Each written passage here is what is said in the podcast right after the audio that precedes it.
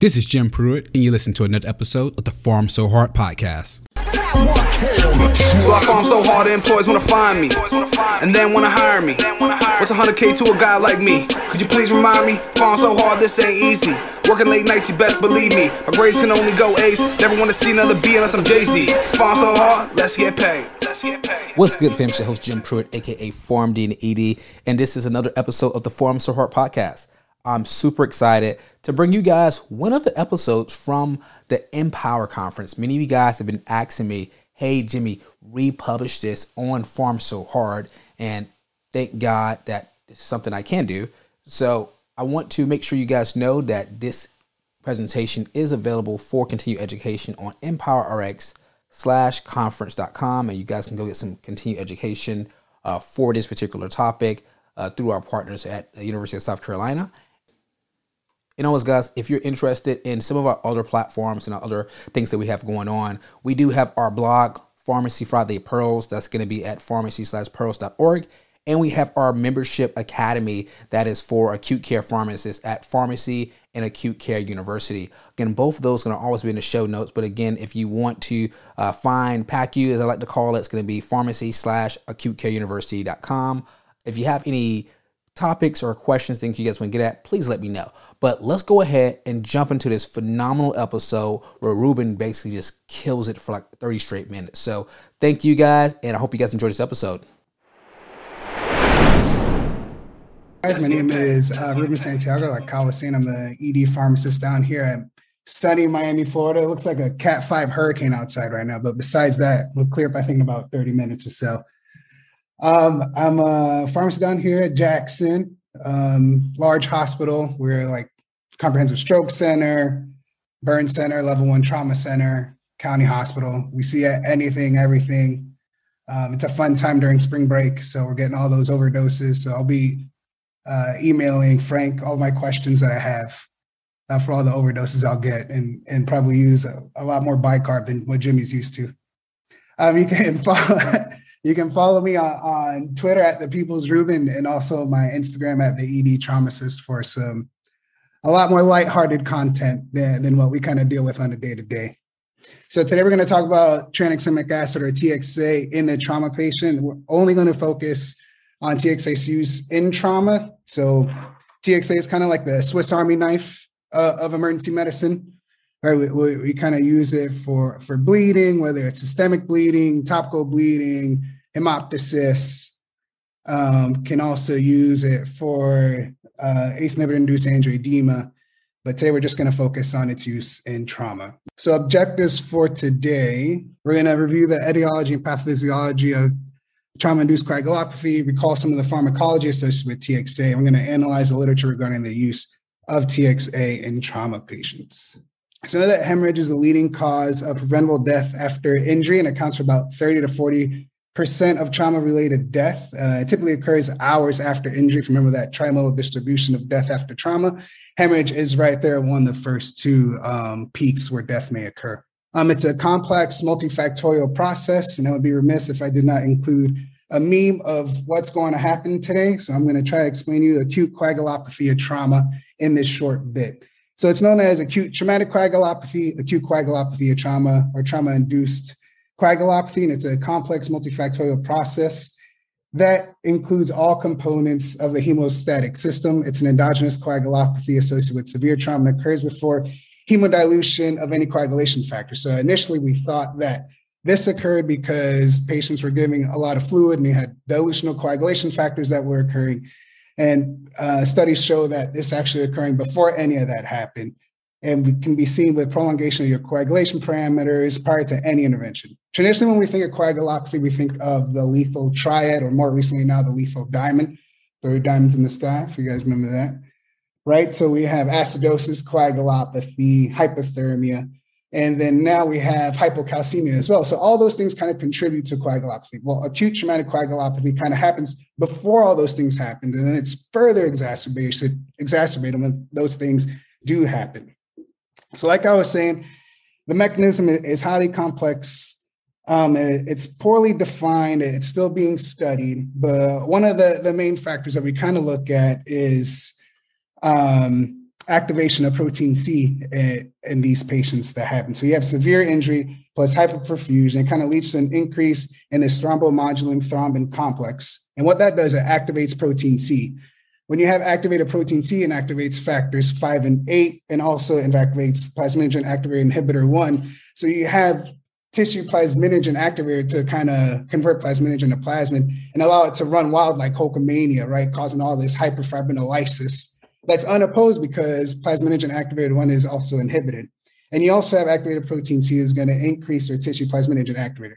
So in theory, you're going to have in severe patients a lot of hyperfibrinolysis that may occur. So one third of your trauma patients that come in severely injured like this are coagulopathic, and this leads to a fourfold increase in mortality of your patients. So this leads to my first question. I'm going to see if I can launch this poll. So question one, true or false question, hemorrhage is the most preventable cause of preventable death and trauma, right? Looks like everyone, it's true, right? We're, we're gonna we're gonna try to prevent the cause of death, and this is done through hemostatic measures, damage control resuscitation, and hopefully with the use of some pharmacologic agents. So some pharmacology at TXA. Um, before we get into that, actually, so one would think that all severely injured patients would present with hyperfibrinolysis. However, only about 20% of patients um, with severe trauma present with hyperfibrinolysis. The majority of them actually present with fibrinolytic shutdown, about 60% of your trauma patients. Uh, patients, this patient population is theorized to get worse after receiving TXA, and fibrinolytic shutdown can actually persist in about 120 hours after they present in 70% of those patients. So it's important um, to look at these patients, see how, how they present, and if your center is uh, able to get a get a TEG on these patients or read some of these patients to see if they are hy- hyperfibrinolytic, to see if they do need TXA, or if they're physiological fibrinolysis or fibrinolytic shutdown to not give TXA in those patients. So TXA was discovered in 1962, and uh, TXA is kind of like the Frank's Red Hot sauce for bleeding. You know, Frank's Red Hot, we put that stuff on everything. TXA, anything that bleeds, we're, we're going to put it on there. You know, it doesn't matter what you got a nosebleed, I'm going to give it to you. You got hemoptysis, I'm going to give it to you. You got a cut and you got a, there's a case a hemophilia patient who got a nipple piercing, was bleeding, give him TXA. That's what we're going to do. And that's what we roll in the ER, right? Everyone that's bleeding is going to get TXA no matter what. So it's an antifibrinolytic medication class. And it works by inhibiting both plasminogen activation and plasma activity. So it's a synthetic lysine analog, and it's going to bind to lysine binding sites on plasminogen and inhibit it from binding to the fibrin complex. So it's going to inhibit fibrinolysis. So the TXA's end game is to prevent clot breakdown and stabilize existing clots, right? It's not going to necessarily promote clot formation. So, so some pharmacotherapy considerations for TXA is once it's given IV, it's rapidly absorbed. It has a half-life for about two hours. And it has various routes of administration. It can be given, what we're going to talk about today is systemically IV, right? For our bleeding trauma patients, we're going to try to get an IV line, get this medication in them. We'll talk about the dosing, um, further as we look at the trials that evaluated this in trauma patients. It can be given topically for for tooth extraction bleeds or kind of any localized bleeding. Can be nebulized for hemoptysis or um, post tonsillectomy bleeding. Can be given PO for heavy menstrual bleeding. Um, some guidelines for the military guidelines can give it IO as well. Recommend giving IV or IO. And there's some pharmacokinetic studies looking at giving TXA IM as well and having similar bioavailability of IV versus IM injection, but that still needs um, a lot more evaluation before it can be routinely recommended to give IO and, and IM routes as well. TXA is also supplied in vials and also premix bags, so a thousand milligram and 10 ml vials and a thousand milligram, 100 ml bags. Uh, at our hospital, we have both formulations. I kind of keep the premix bags in the trauma center, so it's a lot easier to give to them. So we can start the bag, they can get the bolus and start heading to the OR. And then in the ER, I like the vials because I can manipulate if I need to give it topically or anything like that. So some side effects for TXA that we worry about, mostly worry about is thromboembolic risk. Um, when we look at these trauma studies, we can also have risk of seizures. I think another hotly contested side effect is hypotension associated with faster administration rates. Um, if you look at, there is a meta-analysis and systemic review that looked at thromboembolic risk and seizures and they found that there was no real increased risk of either or when they looked at their studies of patients having thromboembolic risk or seizures. And they found that there was increased risk of seizures when there were patients receiving more than two grams per day. So that's something to look out for. If you look at the, the military data with um, administration rates, you can find that the military has kind of like been going doing their own thing since like 2014. They went from doing the crash two trial dosing strategy of one gram over 10 minutes, one gram to eight, over eight hours, sorry. And they found that that was too cumbersome for them, right? You're in a battlefield environment. You, you need to, you know, get the patient, the casualty to safety, then deliver the medications and, and get them to higher level of care. So they started with first giving one gram bolus, then starting infusion later. Then they went on from giving uh, one gram bolus to two gram bolus, and that's currently what their recommendation now is to give a two gram bolus. There was a case series by the 75th Ranger Regiment, and it looked at six patients that received a, a two gram bolus of, varying degrees of combat injuries, and they did not report any seizures, any anaphylaxis, or any hypotension after patients received a two gram bolus. If you look at that case it, it, it's pretty uh, gnarly. They're doing like sternal IOs and slamming two grams of of TXA in the in the sternal IO. So it's a pretty pretty neat to look at and read about. However, uh, there are more studies that are needed, so we can't routinely recommend giving uh, two grams as a bolus. And we still look at the studies, and most studies will do either a one gram bolus or one gram over 10 minutes, followed by one gram in, over eight hours. So the big thing with, with TXA, right? It's, it's always a huge question in, in our trauma patients. Like, what do we do? I feel like when I first started at Jackson, like six years ago, we used TXA a lot more, and and now it's kind of like gone by the wayside. There, there's some re- reemergence uh, of trying to use it again for our TBI patients that are coming in. We'll, we'll take a look at that data as well. So you kind of ask yourself, so who's going to be receiving TXA? So we're, we're most likely going to be our, our trauma patients that, are going to get it, right? Um, and hopefully within or severe trauma patients versus our trauma patients that are not as severe that, that would get TXA.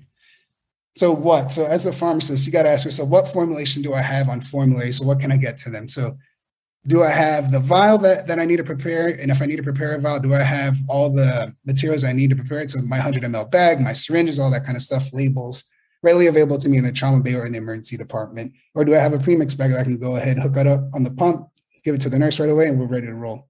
So when do we give it? That's another huge question. Is uh, we'll look at the crash two data and their exploratory analysis of giving it within three hours or or greater than three hours, and what patients benefited from which. It's like like everything in emergency medicine, it's time to drug. So quicker the drug gets in the patient, hopefully the better off the patient's going to be. Where so where are you going to stock TXA, right? You don't want to have this stocked in central pharmacy or something like that, where you have to constantly run down for your severe trauma patient and leave the bedside, and then to be able to to bring the medication to the nurse. So hopefully, having it stocked in your Pyxis or in your Omnicell near near the patients are going to benefit most from it.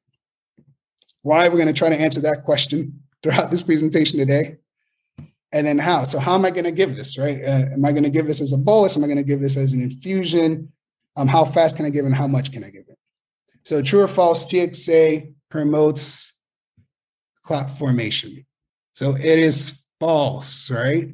So TXA does not promote clot formation, right? It's going to prevent that clot breakdown. Remember the way it works, it binds to the lysine binding sites on plasminogen and plasmin to inhibit that complex between fibrin and plasminogen and plasmin. So it inhibits that fibrinolysis that may occur. So the first trial we're going to look at is the big trial that kind of put TXA on the map, which is the CRASH 2 trial. So the CRASH 2 trial was the big trial that looked at over 20,000 patients in 274 hospitals and 40 countries. And they looked at TXA in trauma patients. And we kind of get our dosing scheme from this trial here. So it's one gram over 10 minutes that they used. And they did um, follow that with a one gram over eight hour infusion and their primary endpoint was looking at death within four weeks of injury. So patients eligible for the trial were adult trauma patients with significant hemorrhage, or those who were considered to be at significant risk of hemorrhage, who presented within eight hours of injury. And there was no lab markers or anything really reported in this trial. We'll kind of talk about the limitations uh, of the trial in a second. So they kind of looked at vital signs to help um, kind of define like, okay, who's at risk of hemorrhage, who wasn't at risk of hemorrhage, looking at heart rate and blood pressure and those kinds of things um, to give uh, TXA to these patients. So these are kind of like the the most evident results I, was able to pull from the trial. So the big thing is was looking at all cause mortality, right? So we had about 10,000 patients in each group in TXA and placebo. And we saw that there was a decreased mortality in patients that received TXA and a decrease in mortality of death due to bleeding in patients that received TXA. If you look, um, there was no increase, noticeable increase in any vascular occlusive event that occurred between groups in TXA. So we're worried about that thromboembolic risk that we spoke about earlier as one of our side effects. And then the blood product transfusion is about 50% each group was pretty similar between groups.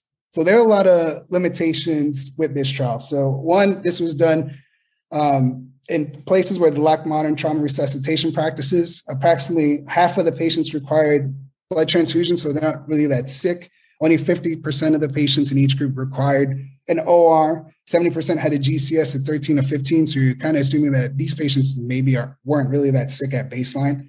And there was no measure of coagulopathy or injury severity in the trial as well. So even though this trial kind of serves as our basis of using TXA in trauma, there's a lot of details that we're missing that kind of help us at the bedside when choosing to use a medication in these patients that present. There was an exploratory analysis that compared time to treatment and death due to bleeding um, on a reanalysis of CRASH2 trial. What they found was uh, patients treated with TXA within three hours had a decreased risk of death due to bleeding, while patients treated with TXA greater than three hours had an increased risk of death due to bleeding. So that's where kind of our, our big recommendation comes from with treating TX patients with TXA within three hours because they had that reduced death due to bleeding, and patients greater than three hours had an increased um, death or risk death of death due to bleeding. The next big trial was the MATTERS trial. So this was a military trial, and this was done in the southern Afghanistan at one hospital in Camp Bastion. And it had about 900 patients in this trial. And what they did is they looked at TXA and they gave a one gram bolus.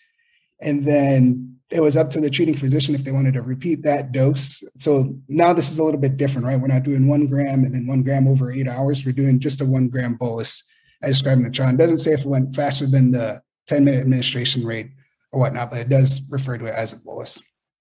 The outcomes of the trial, they looked at death at 24 hours, at 48 hours, and at 30 days.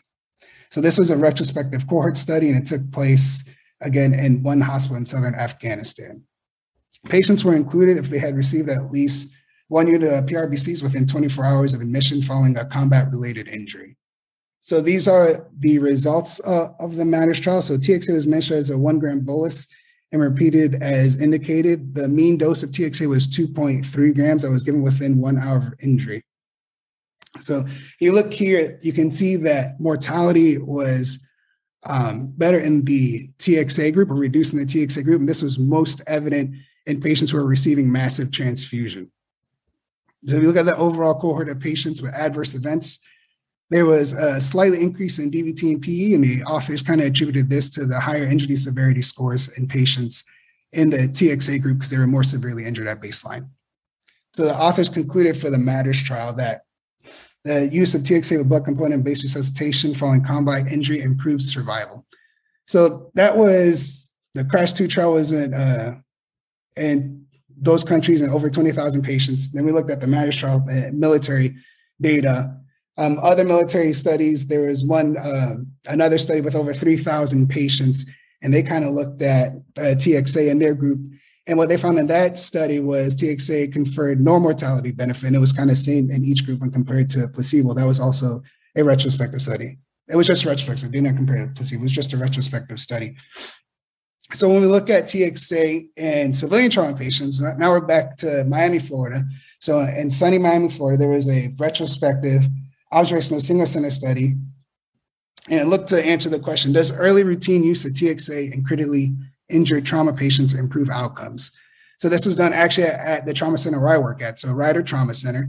They included 300 patients, and they adopted the CRASH 2 trial of dosing regimen of one gram over 10 minutes, followed by one gram over eight hours. So what they did was they had 150 patients in each group. So 150 patients got TXA, 150 patients were propensity matched to the TXA group. And the median time to TXA administered after arrival was 97 minutes with a range of zero to 886 minutes. So a pretty big range. What they found was that there was increased mortality in patients in the TXA group. So 27% in the TXA group versus 17% in the no TXA group had increased mortality. And when they looked at all their subgroups, time to TXA, fluids, PRBCs, blood products used, there was no effect on mortality across all subgroups with the use of TXA. Also, in this study, when they looked at their patient population compared to the CRASH 2 patient population, the patient population study at Jackson was a lot sicker. at least 90% of patients received blood products versus the crash two if you recall only about 50% of them received blood products and about 80% of patients in the Ryder study went to the or versus around 50% in the uh, crash two trial so we look at another civilian uh, study based for txa we looked at it used in outcomes and effects on outcomes in the urban trauma center united kingdom and this was in 385 patients. And they again used the TXA one gram and then t- followed by TXA one gram over eight hours. And they looked at the effect of mortality. So this was a prospective cohort study of severely injured patients presenting to the major urban trauma center in the UK. So they kind of stratified their patient population and patients presenting um, with those who got TXA versus no TXA, and then those who actually presented with shock versus patients who didn't present in shock. And what they found was patients who received TXA who were shocked uh, were more shocked and coagulopathic on admission. And then TXA was independently associated with a decrease in multiple organ failure and mortality in shock patients. In the non-shock patient cohort, though, there was no difference between mortality and those patients who got TXA. In another civilian study, they looked at a trauma center in the Netherlands and evaluated 422 patients and here they looked at TXA one gram bolus and then one gram over eight hours, which was determined by the treating physician if they wanted to continue with the infusion. And they looked at the effect of TXA on morbidity and mortality. And what they found was there was no difference in patients who got TXA in this patient group, and there was no difference in thromboembolic complications either. Again, kind of questioning like, does TXA really work for this patient population, or which population does TXA really work for?